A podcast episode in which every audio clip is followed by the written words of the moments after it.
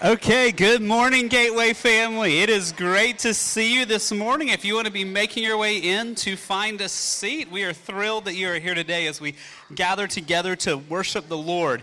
There's several things we want to remind you of. These are invitations for you to come and connect in community. We desire for Gateway to be a place not just where you attend a service and leave but where you develop friendships with other believers. And we want to give you some opportunities to connect with others. First of all, there's a prayer time today, 4.30 p.m. right here in the sanctuary led by Greg and Cecilia. It's a great chance to come and to pray for one another, to pray for the church, to pray for needs you know, to pray for the nations. And so that'll be right here 4.30 today. Now, for the ladies, you've heard us mention for several weeks, you still have about two weeks to sign up, but I want to remind you there's a women's retreat coming up October 6th to 8. Missy Cruz in the back is coordinating that, so Missy, raise your stand up there. If you want more details, see Missy. You've got two weeks to sign up for it, and Kiva's helping too. Yeah, Kiva's right next to her. And so, eh, see Missy or see Kiva, we would love for you to join them and have a chance to rest and refre- be refreshed in the Lord and in community with one another. Going up to Mentone, a beautiful part of the state, and have a house rented up there. Now, speaking of fellowship, we, we dropped it on you last week, but coming up two weeks from yesterday, Gateway's first ever square dance. Yeah, so this is a new one for us, and we are excited to be able to do this. We, we, we did not have a graphic last week to advertise it. We, we use it. There's a graphic service we use that we get templates from for stuff. And when I searched for a church dance, they did not have any graphics for us to pull from for, for whatever reason. So we had to create our own. So that's why it was a blank screen last week. Apparently, church dances are not very common. And so we are doing a church square dance, and I'm excited about this. Yes, we have a professional caller coming in. So it's not just us. It's not CJ and I trying to teach you how to do this because we don't know what we're doing with square dance. We have a professional caller coming in, and they'll teach us and lead us. It'll be a funding. It's for all ages. But we know usually around age seven, they say is when kids can really dance and learn well and be able to follow along. So we're providing childcare for six and under. Your younger kids are welcome to come with you, but if you want them to have childcare so you can enjoy learning all the moves, there will be childcare. But you need to sign up ahead of time if you want to use that. We need you to sign up anyway so we have enough refreshments. So two weeks from yesterday, 6 p.m. in the gym, a big church-wide fellowship. Hope you will be there. Now, one thing I want to mention, we've mentioned in the past, but many of you are new. There's a service that Gateway provides that's called Dwell. Dwell is an app that's available on your phone to let you listen to Scripture. You can pick different voices, you can pick different translations, you can find reading plans where you, where you listen to the whole Bible, listen to parts of the Bible, and it's just a great way to immerse yourself in God's Word. Listen to it while you're around the house, listen to it while you drive. It's just one more way for you to get the Word of God before you. Now, there's normally a cost to it, but we as a church have a church wide subscription to it. So if you're coming to Gateway, you can get the Dwell app for free because the church covers it for you. You just have to go to that sign up, dwellapp.io slash sign up slash whiz slash gateway. And if you do that, you can get the Dwell app and enjoy listening to God's word on your phone. Just want to make sure you are aware of that. And finally, we just really do, as I mentioned at the beginning, want you to connect in community here. If you're new and you go, I really don't know people, I don't know where to plug in, see me, see Pastor CJ. We love to talk to you about small groups, life groups, ways to connect in community. We really want you to plug in here at Gateway. Well, in just a minute, we're going to be singing to the Lord, and our first song this morning is a song, Because He Lives. And what we're going to sing is profound. We're going to sing, Because He lives, I can face tomorrow. Because He lives, all fear is gone. Because He lives, I can face the future. And life is worth the living just because He lives. Now, the reality is, I know for some of you today, those are going to be hard words to say. We live in a broken world, and every day you and I feel the effects of sin. We feel the weight of sin, our own sin, and the sin of others. And each day we feel the weight of the curse. And so we know that for many of you today, you're coming in not sure how you're going to face tomorrow. You come in with pain and brokenness, and the Lord wants to meet you right where you are. So as you sing this song about because He lives, let this be your prayer to the Lord, saying, Lord, I may not feel this today, but would you work this into my heart? And for those of you who today, today come in feeling peace, feeling, yes, I know the Lord is with me and I can face tomorrow, let this be your prayer of thanksgiving and celebration to Him for His grace that meets you where you are. So, regardless of where you are, I pray that what we sing this morning will be your prayer of worship to the Lord and asking for His grace. With that said, I want you to stand. I want to read for you from Isaiah 46 as we think about we can face tomorrow because, friends, we serve the God who not just knows tomorrow, but He's planned tomorrow for us. Isaiah 46, God, God speaks and God says, Remember the former things of old, for I am God and there is no other. I am God, and there is none like me. Notice this, he says, declaring the end from the beginning, and from ancient times things not yet done, saying, My counsel shall stand, and I will accomplish all my purpose. Let's worship the Lord who holds all of our tomorrows.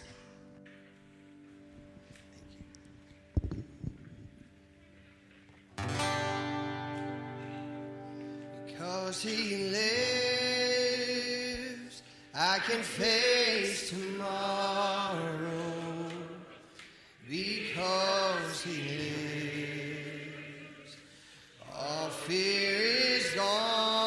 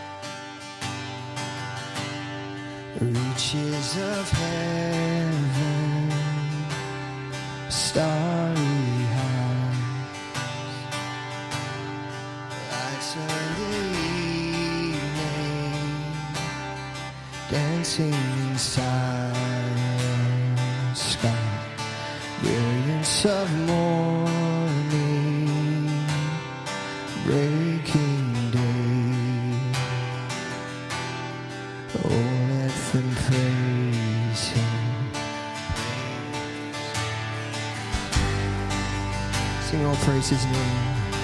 Oh,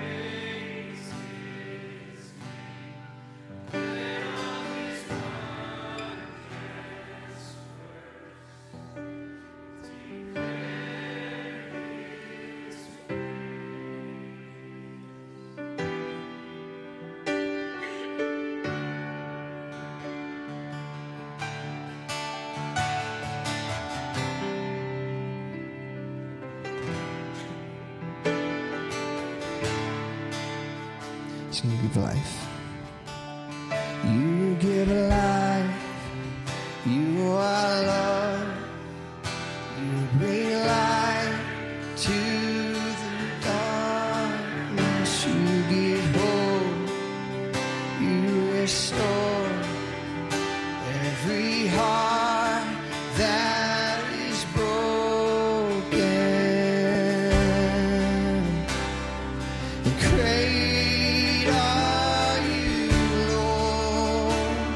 Your breath.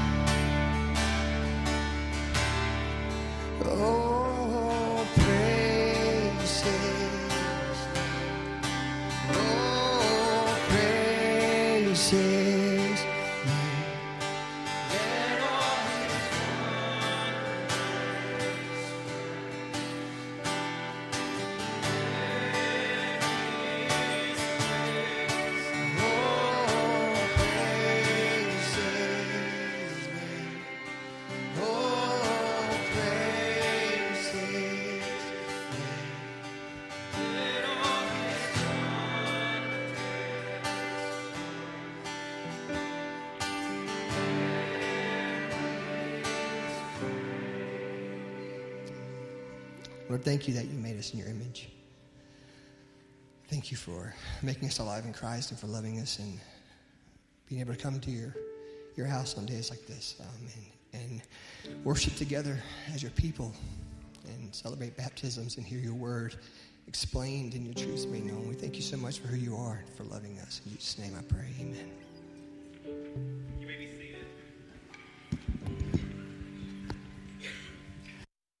We get the joy this morning of celebrating a baptism today. We get to celebrate the baptism of Leela Moody. So, boys and girls, I know you want to see. So, boys and girls, if you can't see, you're welcome to come sit down here on the steps in front of the baptistry. So, I know many of you enjoy being up close to see your friends. So, this is Leela Moody in the tank. This is her parents, Jeff and Mandy, standing there with her. And so I know some of her family, is extended families here today to celebrate with her. Now, as the boys and girls are coming down, let me just remind you why we do baptism. There's nothing magical or sacred or special about these waters.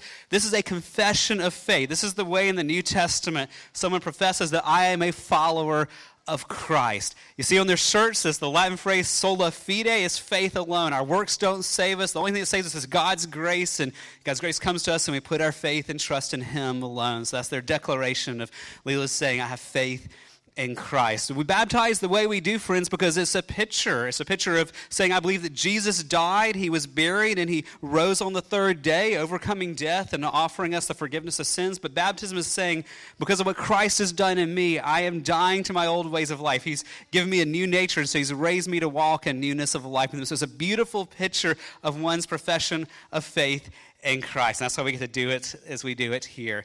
Now, we want you to hear her story. So, her big sister is, let me, I'm going to figure out how to navigate down there to you. So, Sable is going to read her testimony to you. So, let me slide through here and come around. I'll come around to your side, Sable. Hang on, I'll come over there. Here we go. Share with us Leela's story. She said, I don't really know when I came to Christ. I've grown up in a Christian family and I've been a part of this church since I was four years old. My life has had some difficulties, and God has been with me then and is with me now. At six weeks old, I was diagnosed with cancer called retinoblastoma. I later learned that a lot of people were praying for me as I had surgery and had many visits to St. Jude over the course of the next several years. Throughout this time, I knew that Jesus was calling me to follow him. When I could understand my story, I knew I needed to pray for the Lord to help me with cancer. God has answered my prayer for his help and has shown me that he is with me no matter what I face. I believe that God, Jesus, died on the cross to save me from my sins and continues to walk with me by the Holy Spirit. I know that I'm not saved by anything I've done, but by his work. I still have struggles, but I'm thankful that God continues to hear me when I pray, and He has given me a great community with my family and my church that continues to lead me to Him.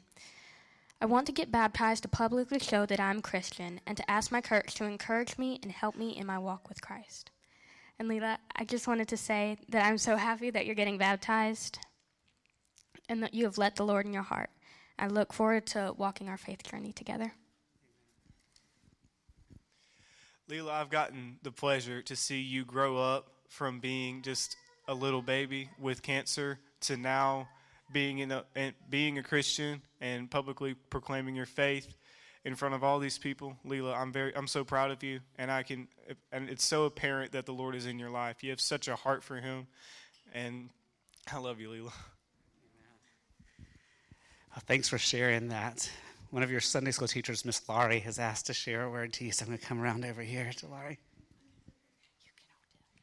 Um, I was just thinking, what verse could I tell you that describes you? And what kept coming to me was, My cup runneth over, because you overflow with God's love and affection every single Sunday. She comes up to me and finds me and gives me a hug. And for an old person, that's a big deal. So um, I was going to tell you that um, the quality that I see in you that proves that you're a child of God is your compassion, your tender heart. You hurt when other people hurt. And I know why. It's because you have had the gift of suffering. And so you know what it means to suffer. And so you you spill that out to others, and that really touches me. Um, when it's the empathy, it's called empathy, and it's a gift. It's a hard one, but you got it. And I was going to tell you in fourth grade, the, the day that I was touched most by you, you came up to me and you said, Miss Laurie, when I go to heaven, you know, it's okay if God doesn't give me my full eyesight because I'll be with Jesus. And that's the most important thing ever. And at this young age, that you have eternal eyes that you can see that nothing on earth, not even full eyesight, could ever compare to Jesus. You you knew that as a young child and you know that now. And so keep filling that cup. That's my challenge to you because we want to get the overflow of it. Keep spending that time with Jesus and we're sisters. So we're going to be in heaven forever and we can hug every single day. So Amen. Thanks, Laurie. I see Jennifer up here. You get Jennifer.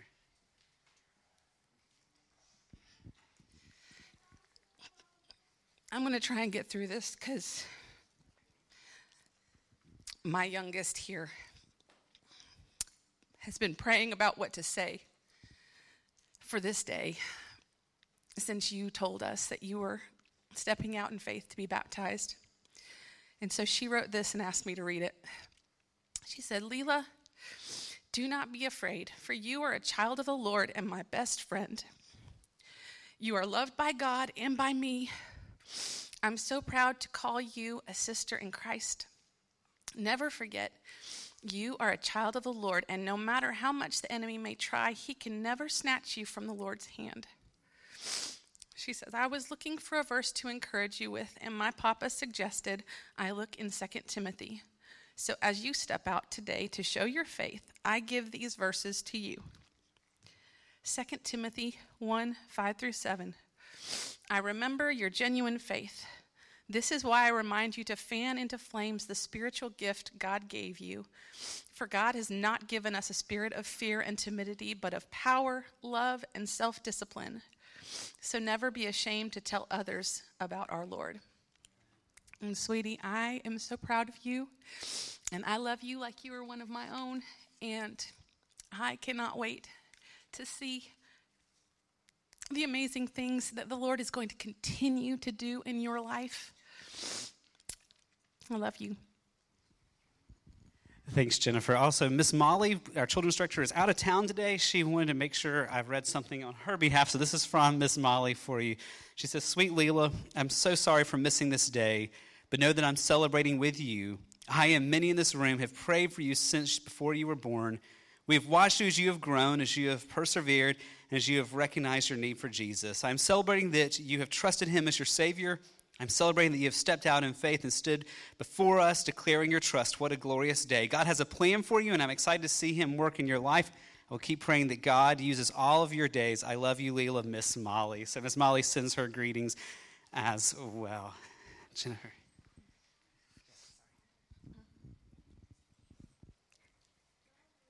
Sarah asked me why the mamas can't hold it together. and it's because you guys are our babies. Um, I love a lot of things about you. So I'm just going to stick with my two most important because there's a lot of people. Um, I love how you love Jesus, and I love how you love my girls. And I'm very thankful for you. So, hi. um, I wanted to share, I think it's Malachi 3.16. Wait, on.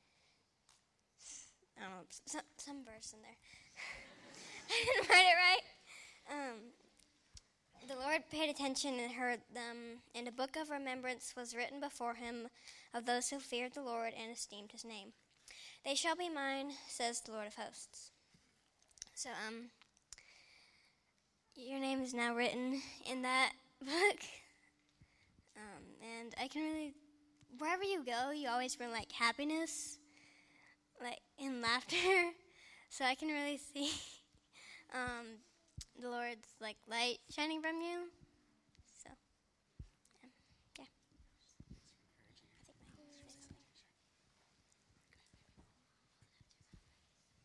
Leela, you are my friend, and I love you as a sister.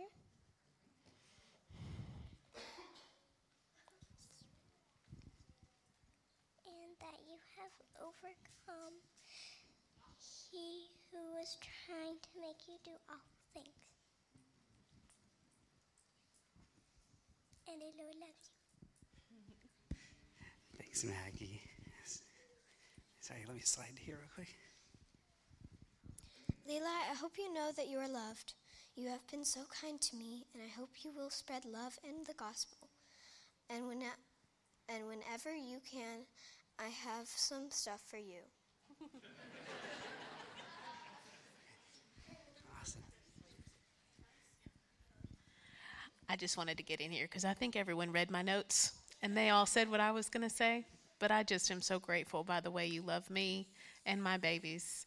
And I just pray for you that that light never goes out because it never will. Thanks, Savannah. Hey, Leela, my fun sized buddy. I am so happy for you. Um, the verse that came to mind is I can do all things through Christ who strengthens me, Philippians 4:13. That's my verse for you. I am just so happy and excited and I cannot wait to continue seeing you grow in the Lord. I love you. Thanks, Trish. This Nana can be quiet no longer. Leela, what a joy you were to us. What a gift the Lord gave us when He gave you to us. We couldn't be prouder of you. We love you so much, and it has been so much fun to watch you grow into the young Christian that you are right now. And I can't wait to see what the Lord's going to do with the rest of your life. And I, we said when you were born, this one's special. Lord, we can't wait to see what you're going to do with her. So we're just going to sit back and wait for the Lord. I love you, darling. Thanks. Thank you. Well, I'm Gaga, and we love you so much, Leela. You're our little spark plug, our personality.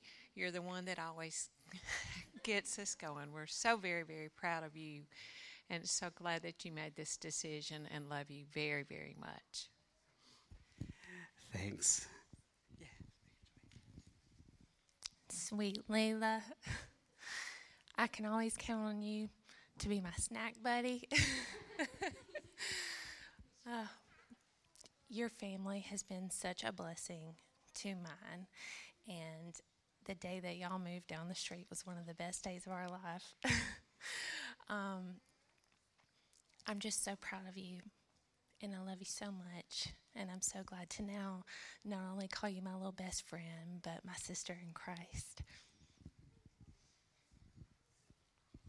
Hey Leela. So I don't really know what to say because I'm like scared because of all these people, but but um, I just wanted to tell you that you've been my best friend for so long, and we always hang out with each other. And whenever you come over here, I'm always like, oh my gosh, I'm so excited to play whatever you think of because you can think of anything in the world, and it's always so fun to do, do it with you. Um, and Sable and I just wanted to tell you that whenever I get baptized, you will now be my friend, not only my friend, but my sister and my cousins, or whatever you want to call me. and I just wanted to let you know that you're like my family to me, and I'm just really happy for you getting baptized. Thanks. Okay. Anyone else have a final word for her? That's a lot of good a lot of good words of encouragement for you today. I'm the last in a very long line. I didn't even know this was happening today, but what a gift from the Lord that I'm here and I get to see this, and I've already cried, and I am just so proud of you. I've watched you grow up, and ever since you were teeny tiny, it has been so um, blatant how big your love is for other people and for the Lord. And I am so proud to watch you grow. And um, I can't wait to see what He does with you. And I am just. Uh, I love you so much, and I always know that I'm going to get the biggest hug from you. And I'm so excited that I get to be here to watch this moment. I love you so much, and I'm so proud. Thanks. Had anyone else planned to say anything? I don't want to cut you off, but anyone else had something you wanted to share with her before? Okay, Jeff and Mandy, we'll turn it over to you guys for your final word of encouragement to her and then to baptize her.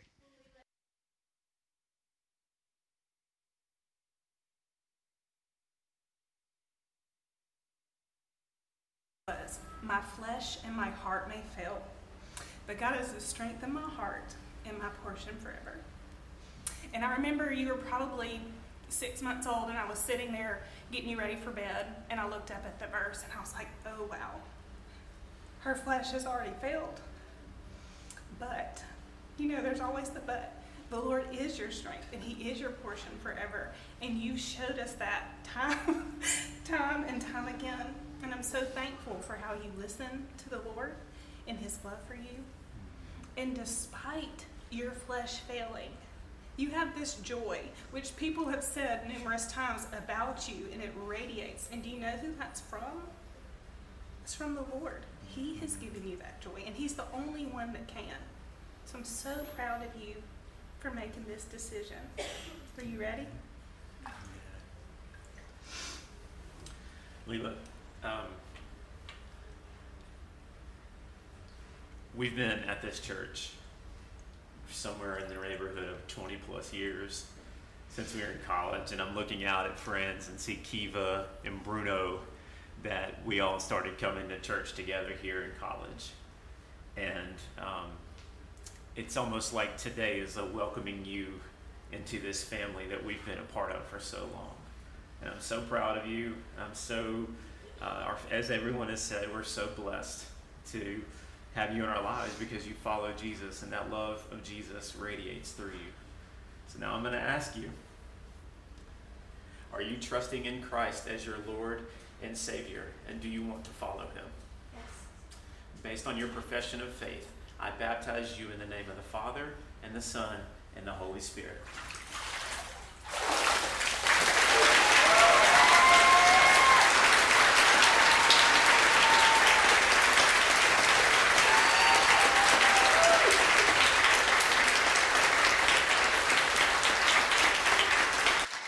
Well, boys and girls up front, if you want to make your way back to your parents' seats, Leela, we are celebrating with you. We rejoice at God's grace at work in your life. What, what a beautiful picture of the gospel on display right there for us of identifying with Christ and being a part of a community that can encourage you and walk alongside you.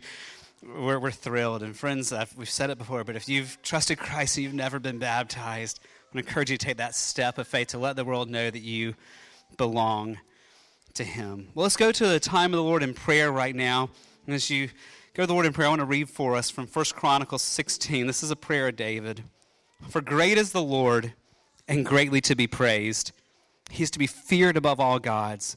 For all the gods of the people are worthless idols, but the Lord, the Lord made the heavens.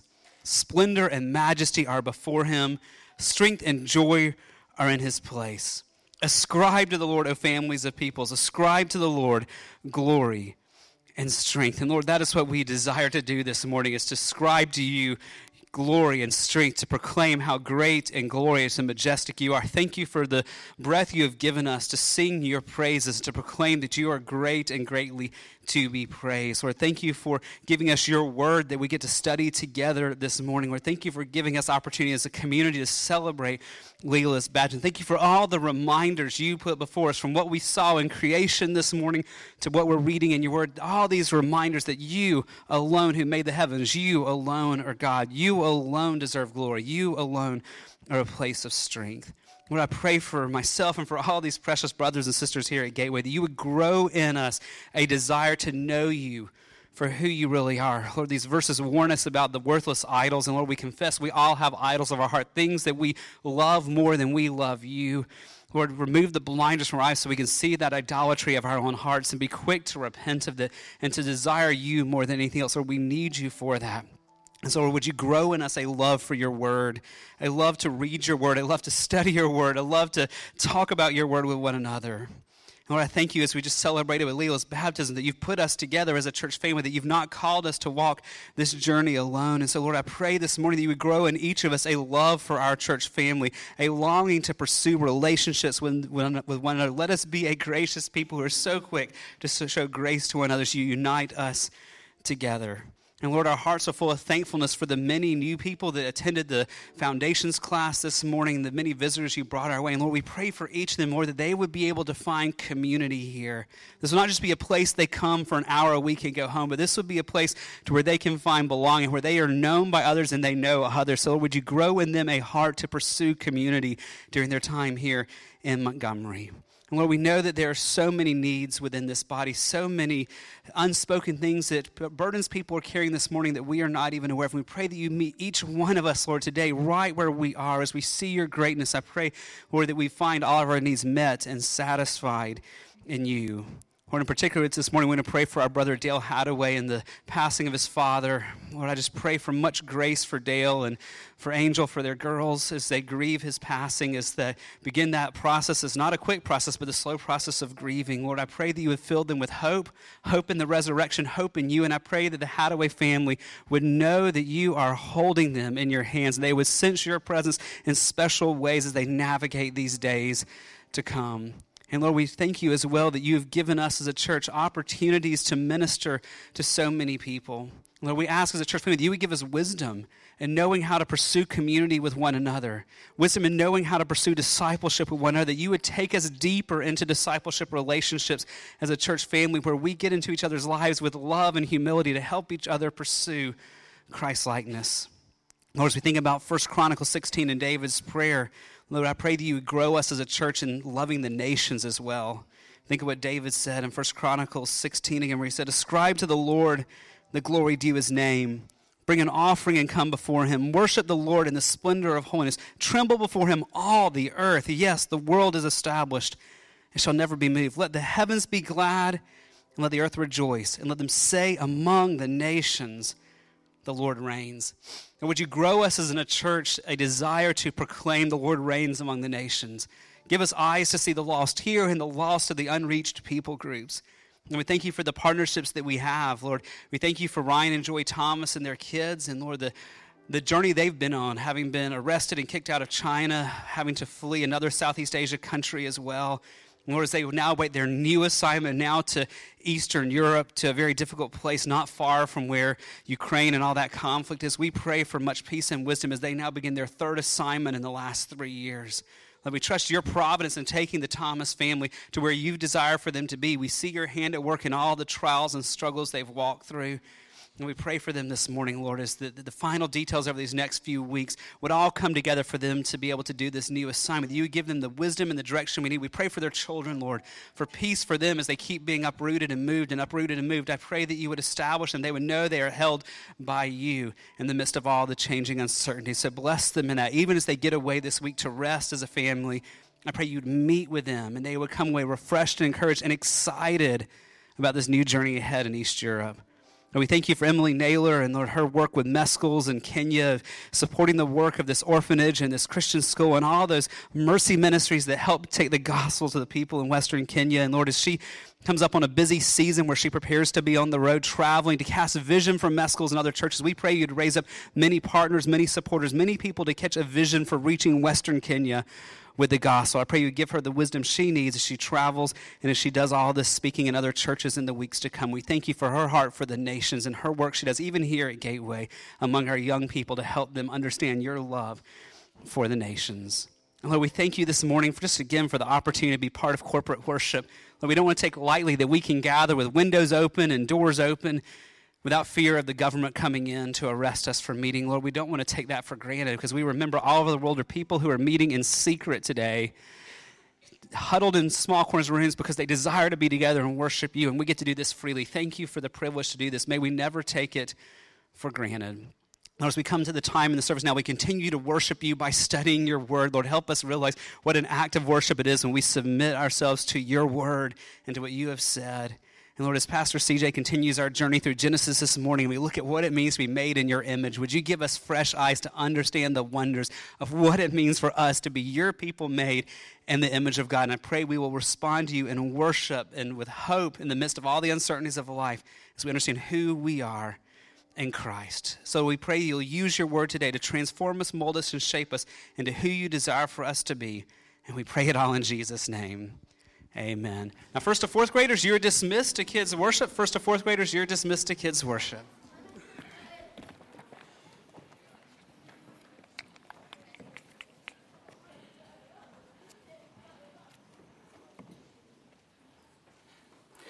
Good morning, church.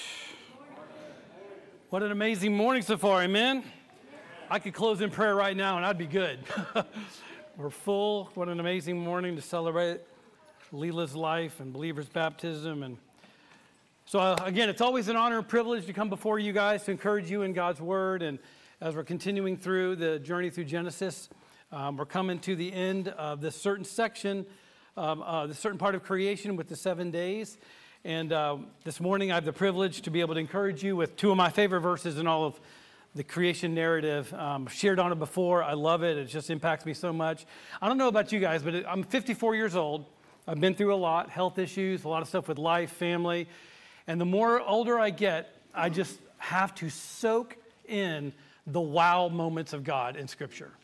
I don't know about you guys, just the wonder moments, the awe moments, the jaw dropping moments, which happens a lot through most of Scripture. But in the creation narrative, we see it time and time again. And this, these couple verses is that for me. I just love soaking in this. The implications of these two verses are so powerful, so impactful in my life and I hope to be encouraging to you as well. So if you turn in your Bibles, uh, your devices, whatever, to Genesis chapter 1, today we're going to be looking at two verses, verses 26 and 27. And just really encouraged to be able to see what the Lord wants to reveal to us today. There's so much with these two verses. Uh, as Grady knows, reading through different commentaries and scriptures and different things, there's so many directions, but obviously just feeling led by the Spirit to encourage you with what the Lord gave me today. Um, I just have come out of it refreshed and renewed as well. So if you please stand in the honor of reading of God's word, we're going to read these two scriptures and let's get into the wonder of God today. Genesis chapter 1, verses 26 and 27. And today I'm reading from the New American Standard. The word of the Lord says, Then God said, Let us make man in our image, according to our likeness, and let them rule over the fish of the sea and over the birds of the sky and over the cattle and over all the earth and over every creeping thing that creeps on the earth. God created man in his own image. In the image of God, he created him. Male and female, he created them. Let's pray. Lord, we thank you for the wonder of your word. And we just pray this morning, Holy Spirit, that you would come as our teacher, that you would convict us, every single one of us in this room that has the Holy Spirit within us, God. We ask for conviction. Conviction is a gift because it shows the reality of who you are in view of who we are. So we ask for conviction, we ask for revelation, enlightenment. Give us understanding of your word, Lord. Show us who you are. And not only who you are, but in light of who you are, who we are in you. And we pray this morning as we see these two amazing verses, the implications on how this should impact our lives on a daily basis. Have your way, Holy Spirit. Come and move among us in Jesus' name. Amen. You may be seated. So, again, looking back at verse 26, starting off here. God said, Let us make man in our image, according to our likeness. And so, as Grady was talking the past few weeks, he's gone through different aspects of creation, um, which we're going to look at just to give a little background. But what we're going to talk about this morning in doctrinal or theological wordage, people like to use this, is the, the doctrine of the Imago Dei. Those are Latin words, which literally means image of God. So today, you may be hearing that a lot. Some churches are called the Imago Dei Church, but that's literally what this means. It's the doctrine of us being made in the image of God. And the Hebrew word in verses 26 for image and likeness, they're synonyms. The Hebrew word selem and demuth for both of those words, they're interchangeable. So it's like the Lord's just reiterating twice I've made you in my image, I've made you in my likeness. And what it literally means to, to carve something out, to cut something with care and precision, to create something that's a resemblance or a representation um, something that's similar to or a shadowing for. So you can already get the implications of where we're going and what God was trying to communicate in doing this and creating us in this way. But first, I want us to see the importance of recognizing the distinction of humanity being created in the image of God in contrast to the rest of creation. Okay? So we're going to see three things today as we get to the end of this. What does it say about God, creating us in his image and his likeness?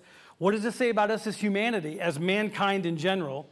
And then what does this say about us as Christians, specifically, God's elect, the bride of Christ, and what that means for us specifically?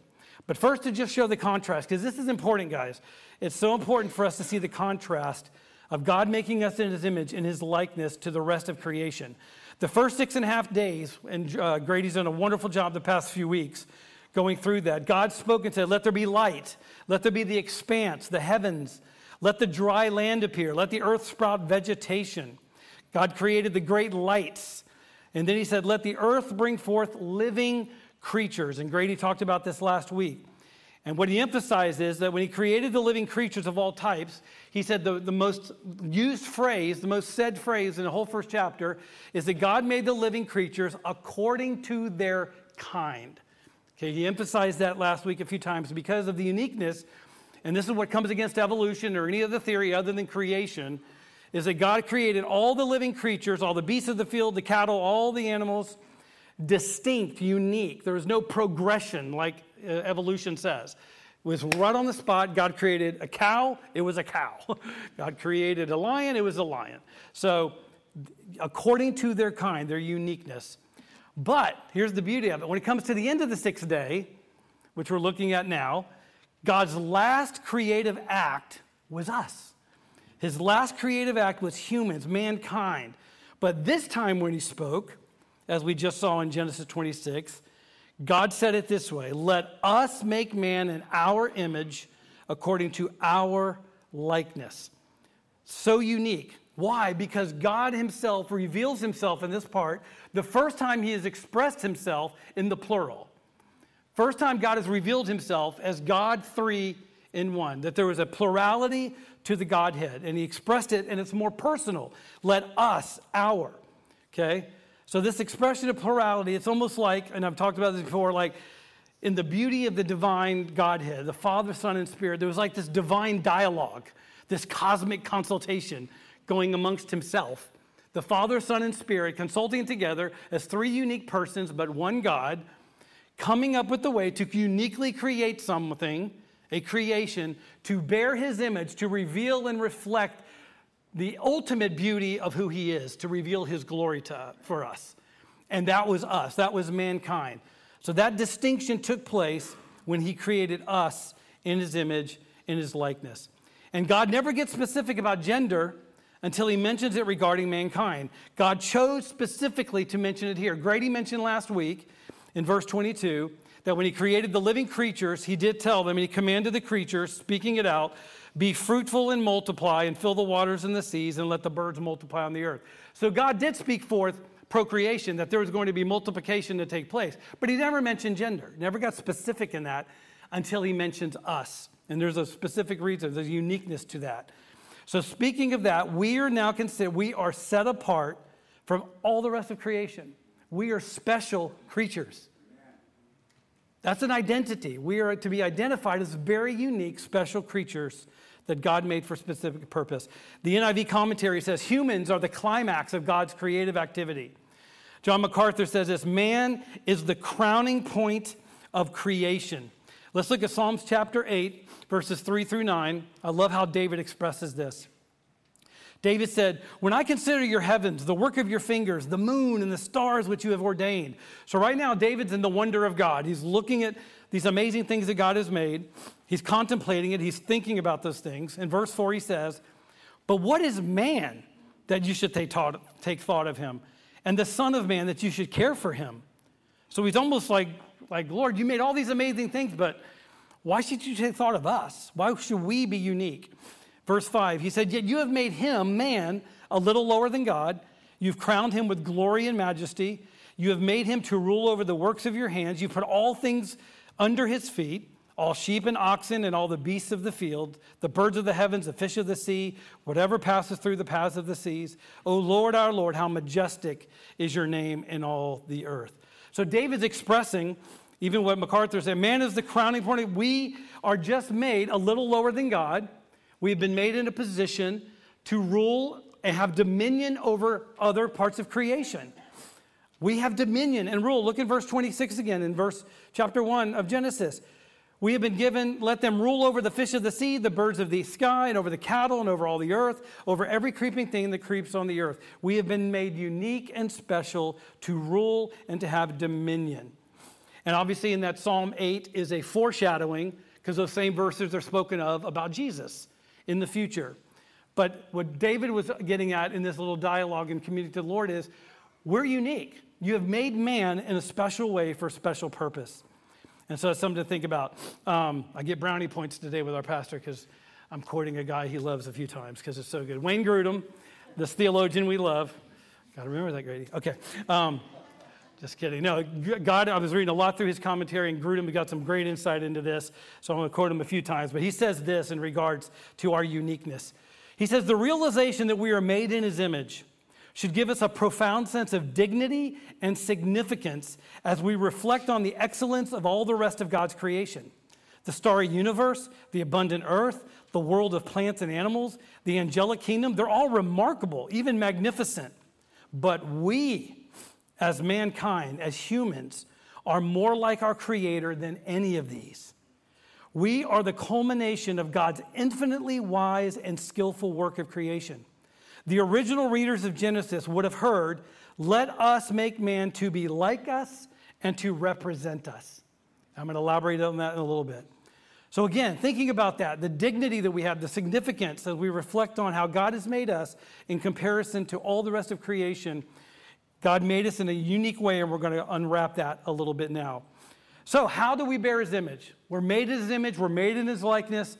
What are the aspects of how he has made us and who God is? Remember, we are a reflection, a mirroring of God's nature, of God's character, of who God is.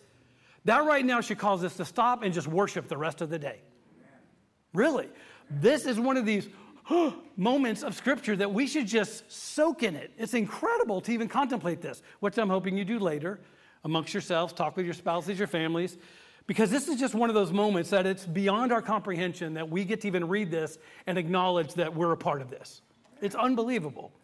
So here's some aspects of who we are, like God, how we bear his image. Very practical. All these are very self explanatory and going to be obvious. But the first is one way we bear his image and different aspects of how we show we're like God is that a spiritual component. We are spiritual beings. And guess what? The only ones created by God. Okay?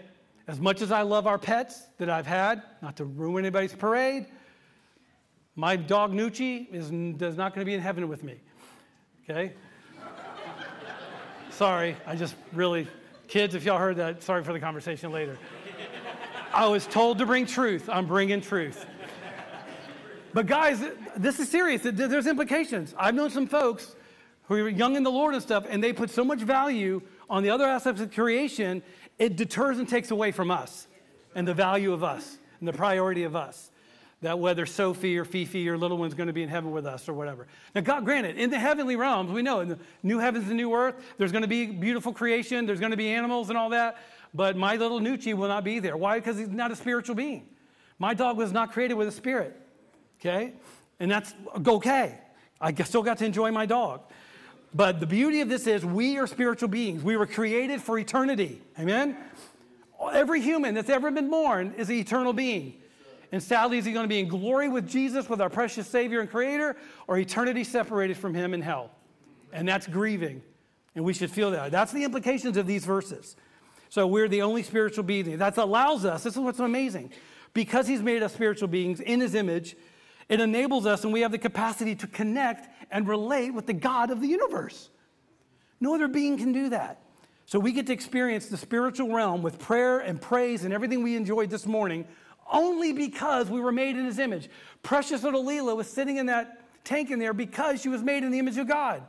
Because she was made in his likeness and was given the capacity to be a spiritual being, to engage with the spiritual being who is the God of the universe. So we have one aspect of it is spirituality. Second part is our physical aspect. God reveals himself to us through scripture, figuratively, through language, in the physical. All throughout scripture, we see that God says, God sees, God hears, God speaks. In Isaiah 59, verse 1, it says, Behold, the Lord's hand is not too short that it cannot save, nor his ear so dull that it cannot hear. Well, we know God the Father is what? Spirit. He's not physical. The Holy Spirit, in his name, is spirit. He's not physical. So, why would God do this? Well, God is revealing aspects of his nature and his ways through human form, through physical forms, to reveal aspects of his character and his ways by, again, this is a foreshadowing too of the God the Son who's to come, right? In this way, to reveal himself to us uh, Grudem again says God has made us suitable instruments to represent in a physical way our human nature. It has been made f- to be like God's own nature, and our physical bodies in various ways will reflect something of God's character. In the same way, relating to the physical, the theologian Matthew Henry, I love this, says, He, God the Son, who is Christ, He, God the Son, by whom God the Father made all things, formed the human body at the first, this is amazing, according to the platform that He designed for Himself in the fullness of time.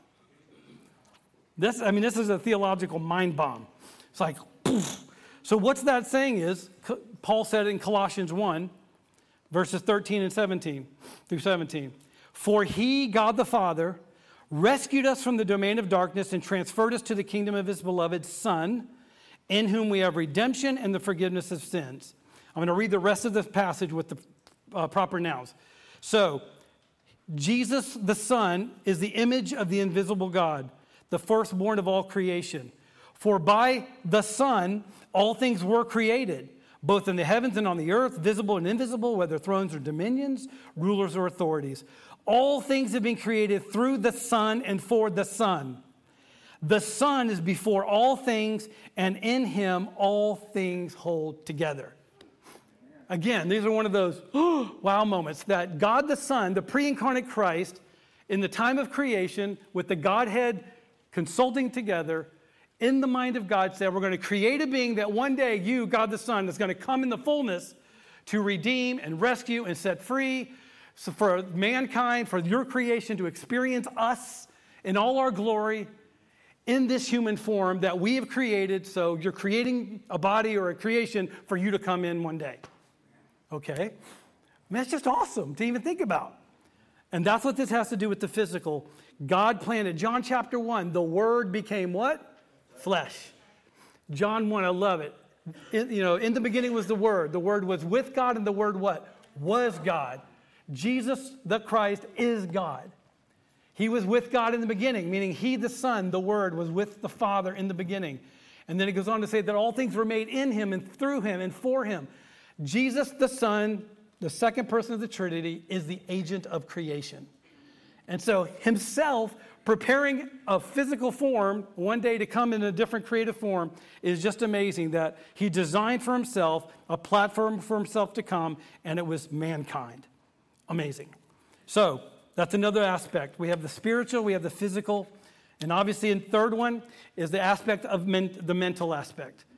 God has given us the ability to reason, to think logically, to have understanding, to have creativity, just like Him.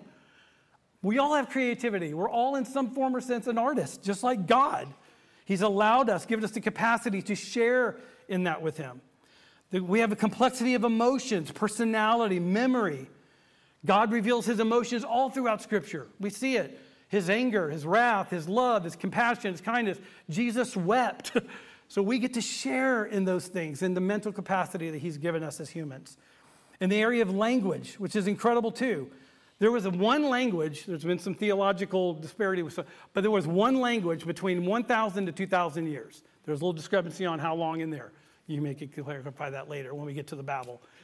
But for one language, God created one language in the beginning. He spoke creation, so there was a language He spoke. He spoke to Adam and Eve in the garden, and then for almost 2,000 years, it was one language until where? Babel. Genesis 11, we're getting there. And then guess what we get to see at Babel? God's amazing creativity again, right?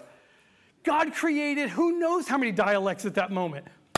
One time, they're building the tower. He says, We got to do something. Us, he used the word us again, you know, the us plurality. Let us go down because they're building this thing and they probably will get close. So we got to change things up. We're mixing it up. So all the languages started coming into be.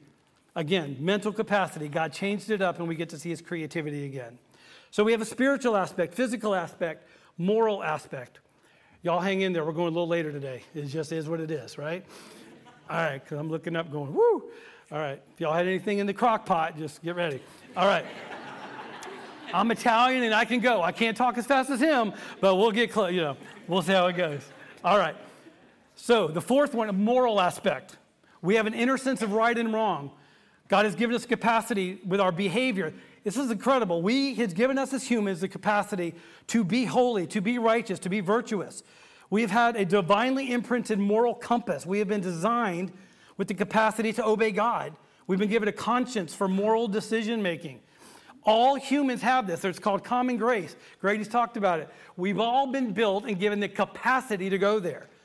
Obvious, once you come to saving faith, then you get to experience in its true sense of being submitted to the Lordship of Jesus Christ. And that gives us, through the Spirit, the capacity to obey, the capacity to be righteous and holy through the work of the Holy Spirit. Unbelievers don't operate this way.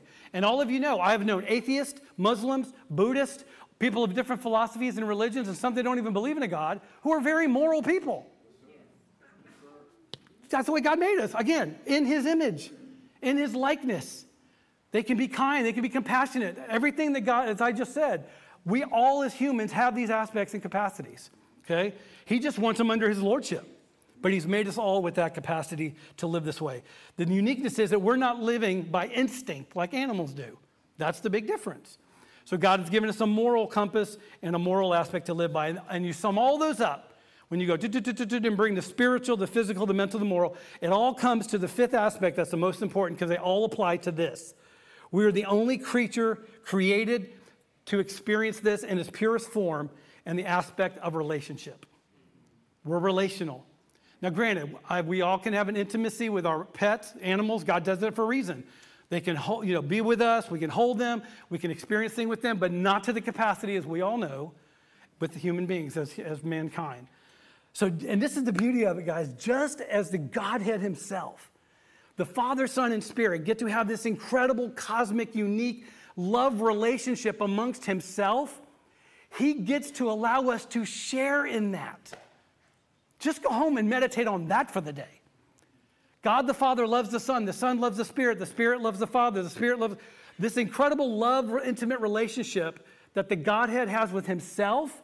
By being made in His image and His likeness, He now allows that direct contact and that relationship to be with us.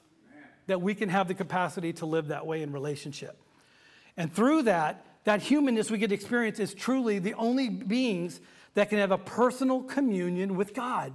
We're the only ones that can know Him intimately and fellowship with Him, glorify Him. It's why we were created. God created all the rest of creation, obviously, primary, the umbrella, what? For His glory. You look at my creation, we look outside, see the trees, the sky, right there. Look at that amazing tree in the blue sky. We should be in awe of God with that view. That's why He intended it for. That that view would put us on our knees to say, wow you did that so I can see a bit of who you are, just a glimpse. And then when we look around this room, as I look at Mike and my beautiful wife and different ones, my daughter, my son, I see the glory of God. Yes, I'm looking at you, seeing the same thing, but more. Because you're more uniquely created, more uniquely designed and cut out, or whatever you want to say, with precision and care to reveal God's glory and experience His presence intimately, where that tree and that sky never will. That's why He made us that way. So, this unique communication and community that Grady was talking about, we get to experience. And how do we do it personally? Verse 27 God created man in his own image. In the image of God, he created him, male and female, he created them. We get to do it uniquely, individuality, male and female. God made us uniquely with two genders, two sexes for his purposes. Obviously, the first to procreate, like he told the animals, to be fruitful, to multiply us as a species, as a creature. God made us in this way according to his purposes. And guys, I just had to bring this up again because this, this teaching on scriptures like this, in the day and age we live, is why we bring up things and what the enemy is at work. Satan is at work. We all agree? His primary role that started us in Genesis 3 when it was first declared in the garden that we're going to get to, when he looked at Adam and Eve and gave the spiel, and, and Eve bit and then Adam bit and da da da da, and the fall happened, the first thing out of Eve's mouth was, The serpent deceived me. So, Satan is the deceiver. That's his primary default. That's where he operates the most in this world among all of us, not just unbelievers, but even among us. And this text has been under attack. It's been amped up in the demonic realm over the past 15 to 20 years more than any, I think it's talking about creation. Y'all know where I'm going. It grieves us. It should grieve our hearts as Christians to see individuals on this earth created in the image of God, in God's likeness, who don't know their identity as a male or female. That should crush us. It should do something to us. We should not look upon individuals who struggle with sexual identity and gender dysphoria with eyes of evil or anger or frustration. We should, it should break our hearts because of these verses. If we see things rightly and biblically, we should be able to pray for these individuals and, and pray against the deceptive spirit of the enemy. Guys, that's what warfare is all about. We can pray against the work of Satan. We have the authority by God through His Spirit to pray against what He does in this earth and how He's moving and doing. Pastor uh, guy that we love, a commentary, uh, Pastor Richard Phillips says this. He said, In an age of such incredible confusion that gender is declared a social construct, or a personal choice. This, even in the face of irrefutable biological determinism, the Bible declares sexual identity to be created by God. If you're male, maleness is intrinsic to your God designed being. If you're a woman, it was God who made you female at the moment you came into existence. The way to honor God as our creator is to embrace his design for our lives and relationships. And why do we know that's important? Psalm 139, my, one of my favorite chapters, I mean, uh, Psalms. Psalm 139, very familiar. David's declaring this You formed my inward parts, you wove me in my mother's womb. I will give thanks to you, for I am fearfully and wonderfully made. Wonderful are your works, and my soul knows it very well. Guys, this is, this is why we champion life. This is why we come against abortion. This is why we come against that evil. God governs the womb. He doesn't make mistakes. He's never made a mistake. He is perfect and especially with the womb, and this has been coming against, again, these verses for thousands of years, that whatever God does in the womb is His purposes, His decrees. He creates. He doesn't make a mistake there. And what the enemy has done as the deceiver throughout generations and generations, and recently amped it all up, is to mock these verses that God doesn't know what He's doing. They're going to use nature to say nature made a mistake or I don't feel this way even though I came out this way. It's not what I really feel or identify with. It's mocking these scriptures. It's coming against the very core of who God is. That he isn't who he says he is, that he's not creator, that he isn't true, that he doesn't make mistakes, that he is all knowing, all powerful, all the attributes we've been learning. That's what the enemy is at work doing. And this little scripture of saying God created us in his image, male and female, he created them, is being attacked on a daily basis. Sadly. And that's why, if we know this, we can pray against this and recognize what we've been called to in this culture today to be able to come against and, and, and, again, pray for these individuals and try to reach out to them and say, No, you were designed with beauty and purpose. When you look in the mirror, you can really ex- know who you were designed to be. That God made you uniquely, and as we just read, fearfully and wonderfully made. And obviously, guys, this goes to the sense of just a real quick sidebar of our self esteem. Everyone the, in this room, probably at some point, has struggled with the way you look. You've looked in the mirror from a kid up to now. You think, I love this thing on my face? this big Italian schnoz that I've been dealing with for years? I'm just going to be real here. Now, this is me. This is CJ. See all this that I'm working on? But this, image of God, this in his likeness. When I came out of her womb, and my dad and my Italian ways, and my mom, God made me like this. I can't do anything about this face. And I've struggled, but now when I look at him, I'm like, image of God, purpose for God, hope in God. He made me look like this for his purposes. He doesn't make a mistake with us. Celebrate it, accept it. And this just goes into with children and everything. Just take them back to the scripture. I've done this with my kids. You were fearfully and wonderfully made. You were made in his image and in his likeness, just the way God wanted you to. So, how does this play out? The implications coming down the home stretch. So, as we get to experience these amazing relationships with each other, just like God, this harmonious, wonderful connection, we get to share in community, just like the Godhead. Grudem says again, just as there was fellowship and communication and love expressed among the persons of the Trinity before the world was even made, God then made Adam and Eve in such a way that we would share love and communication and mutual giving of honor to one another in these interpersonal relationships. So now I get to experience it with her, and I get to experience with all of you. It's the same. We get to experience this amazing community that God made for us. He started it. We look, that's why I love reading so much through the Gospel of John to see the interaction between the Son and the Father. Because I get to share in that. we get to share in that amazing father son relationship. And now I get to share it with her, my family, and all of you at the same time. So, as we get to share those relationships in the likeness of God, also, being male and female, men and women are equal in importance, equal in personhood, value, and worth. I'm to say that again. We, men and women together, are equal in importance, value, worth, personhood. Again, Satan, deceit, thousands of years attacking that truth. We've seen it. How women have been treated on this planet is abhorrent, flat out evil. And some still go on right now in other cultures and countries around the world, treated as less than, even almost like animals. We all know that. We've seen it in other cultures and countries. It is an attack directly against this beautiful scripture. And we have to see each other that way, that we are equal in the eyes of God. However, just like the Trinity, the Trinity is equal, co equal, co eternal, co in substance, meaning they're all they have the same attributes. But what? Unique individual roles. And that's what we get to celebrate the individuality of how God made us in his likeness. Males and females, men and women, masculine and feminine, we're one in value and equal in importance and personhood, but we have unique, distinct roles on this earth. We're to celebrate those.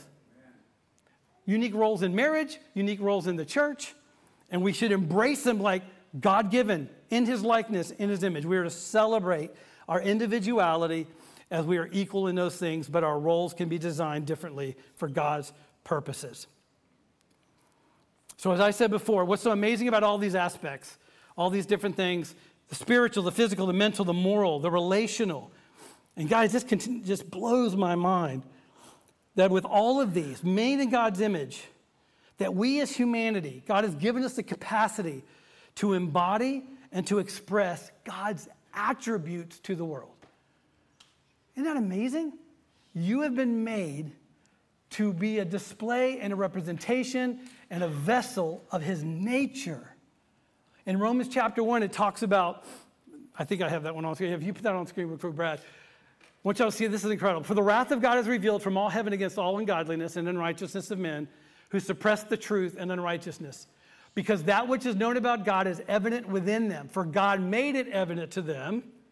For since the creation of the world, his invisible attributes, his eternal power and divine nature, have been clearly seen being understood through what has been made, so they are without excuse. And what it's referring to is that people on this earth, even without hearing the gospel or even hearing God's name or Jesus' name, that when they look at creation, He's revealing His glory. He says, I'm real.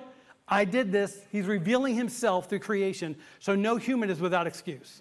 Now, that's a tough scripture. But what I love about that is, guess who's a part of that creation that reveals His invisible attributes? Us. It's not just the trees and the water and the, and the animals and all. When people on this earth look at us, they get to see his invisible attributes. They get to see the glory and the manifestation of who God is. Uh, do you ever walk around thinking about that? Yeah, I'm a walking attribute. I mean, I'm a walking nature. I mean, that, that's what, I mean, I should change what? The way we act. Sometimes the way we behave, the way we approach life, the way we approach choices, the way we say things or do certain things that everywhere our foot goes, the glory of God goes, the attributes of God go, for us to put on display and to reveal to this world and to each other, for God to reveal himself in that way. What a privilege. And I'm almost giving away our third point. Okay, the third question. All right, this is it. So, what does it say about God? First thing, and I'm just going to let David tell us. I just want you to take this in. Psalm 145 is one of my favorite Psalms in all of this book. Just take this in. What does this say about God? All these things we said, we made in his image, we're made in his likeness. What does this say about who he is? Psalm 145, David expressed it. I will extol you, my God, O King, and I will bless your name forever and ever. Every day I will bless you, and I will praise your name forever and ever. Great is the Lord and highly to be praised, and his greatness is unsearchable. One generation shall praise your works to another and shall declare your mighty acts. We worshiped and praised, and we sang some of the songs about this today. On the glorious splendor of your majesty and on your wonderful works I will meditate. Men shall speak of the power of your awesome acts, and I will tell of your greatness. They shall eagerly utter the memory of your abundant goodness and will shout joyfully of your righteousness. The Lord is gracious, merciful, slow to anger, and great in loving kindness. The Lord is good to all, and here it is, and his mercies are over all his works. We are his works, and his mercy has been all over us. And so, what this says about God is he's great. His greatness is unsearchable. He's, he's mighty and glorious, the splendor of his majesty. He is a God who is awesome. I love how that shows up in Scripture so many times that God is awesome. He's a Lord who's gracious and merciful, and his mercy has been over all that he has made. And it's what we sang this morning. What that says about God, it's indescribable. We could go on and on and on with so many adjectives to not say enough about how amazing he is and what he has done by making us in his image. That's what it says.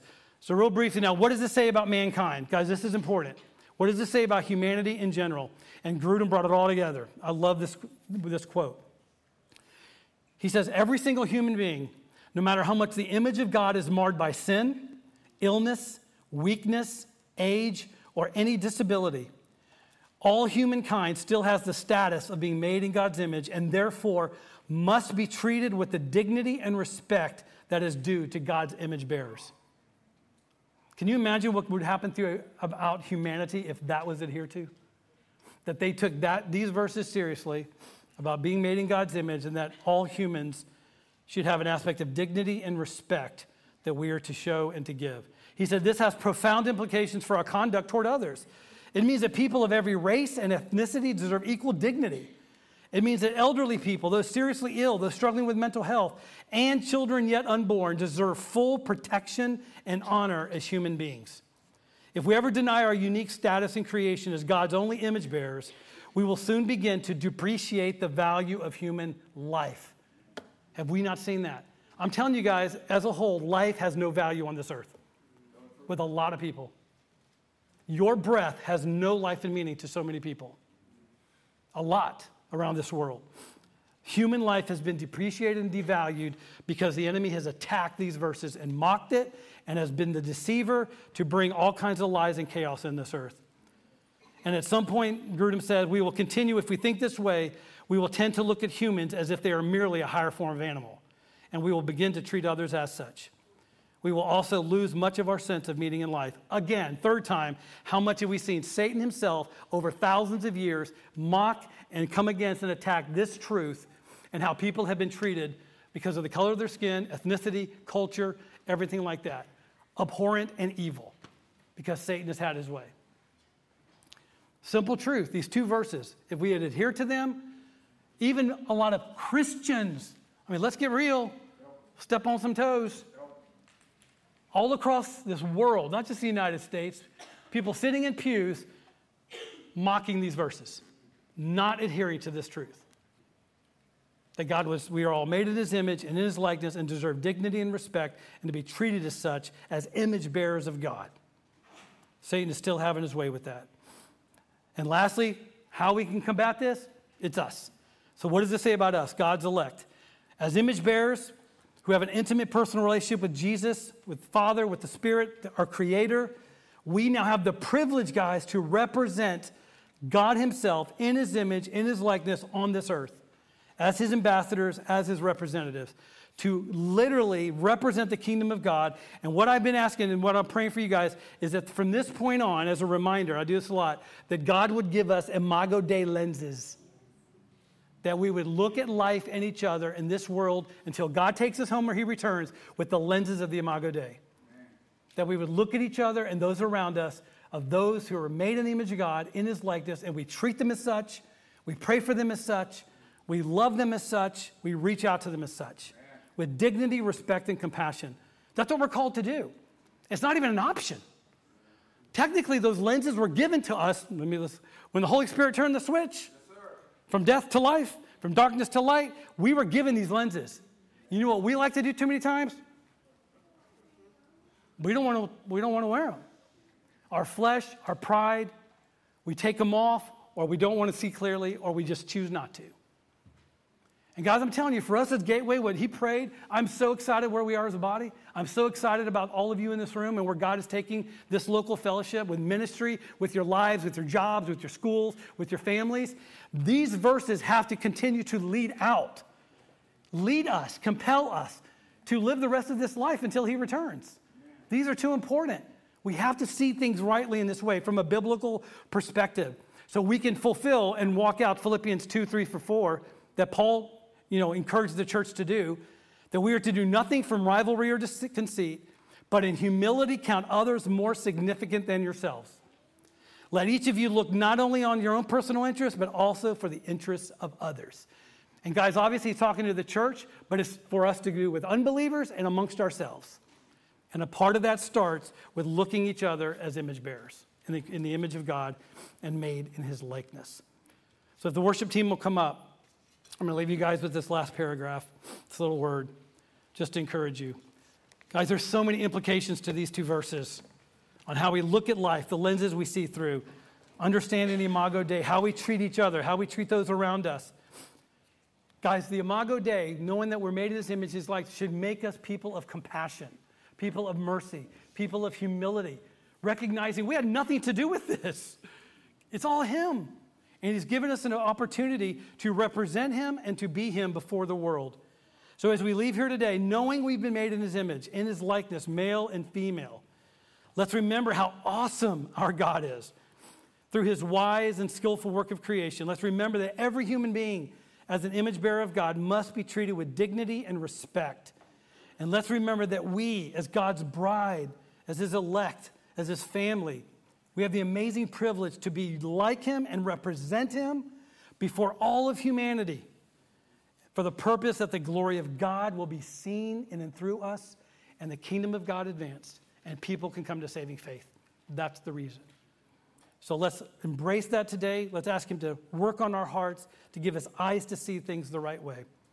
Let's pray. Heavenly Father, I thank you so much for your word. Thank you, God, for this wonderful challenge, just time and time again, even in my life this week that you would give me Imago Dei lenses on a daily basis, that you allow us to see others rightly as you see them, how you created them, even with all of our flaws and our sin marred by that. God, you came to redeem, you came to set free, you came to heal and restore. And God, that happens through us seeing each other the right way as you made us. So I ask you, Lord, just to do that in our hearts today. That we would see things rightly, give us the right lenses to see ourselves in the mirror rightly, that you created us with a purpose, with dignity and respect, made in your image and likeness to represent you to a lost and dying world, so they would see the beauty of Jesus in your ways. We thank you and praise you for this word, for these scriptures, for making us the way you did. Thank, God, thank you, thank you, thank you. You gave us the capacity to even talk to you, to hear from you, to fellowship with you, to worship you. You did all of that. May we never take that for granted, that we can have personal, intimate communion with the God of the universe. We praise you and thank you for it. We love you in Jesus' name. Amen. Oh Lord, my God, when I in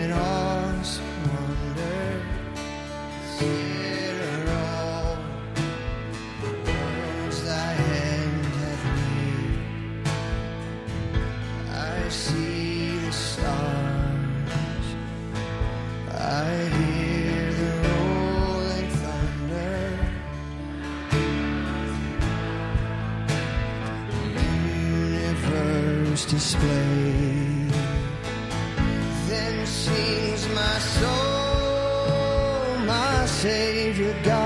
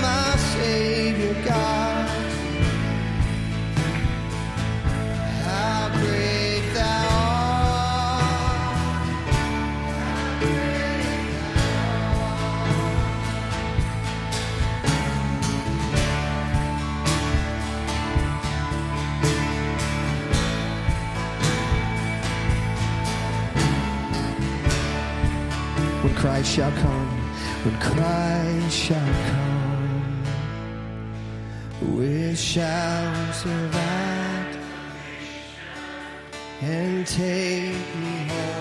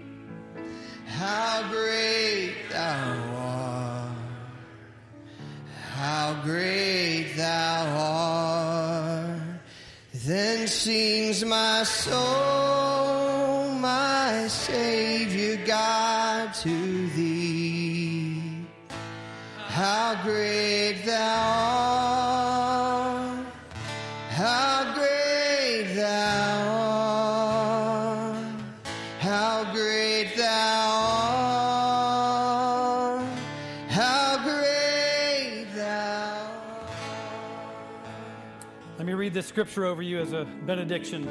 Colossians 3. Put on then as God's chosen ones, holy and beloved, put on compassionate hearts, kindness, humility, meekness, and patience, bearing with one another, and if one has a complaint against another, forgiving each other, as the Lord has forgiven you, so you also must forgive. And above all these, put on love, which binds everything together in perfect harmony. Let the peace of Christ rule in your hearts, to which we indeed were called in one body, and be thankful. Let the word of Christ dwell in you richly, teaching and admonishing one another with all wisdom, singing psalms and hymns and spiritual songs with thankfulness in your hearts. And whatever you do, in word or deed, do everything in the name of the Lord Jesus, giving thanks to God the Father through him. Go live this out as the Imago Dei today. God bless you, Gateway. You're dismissed.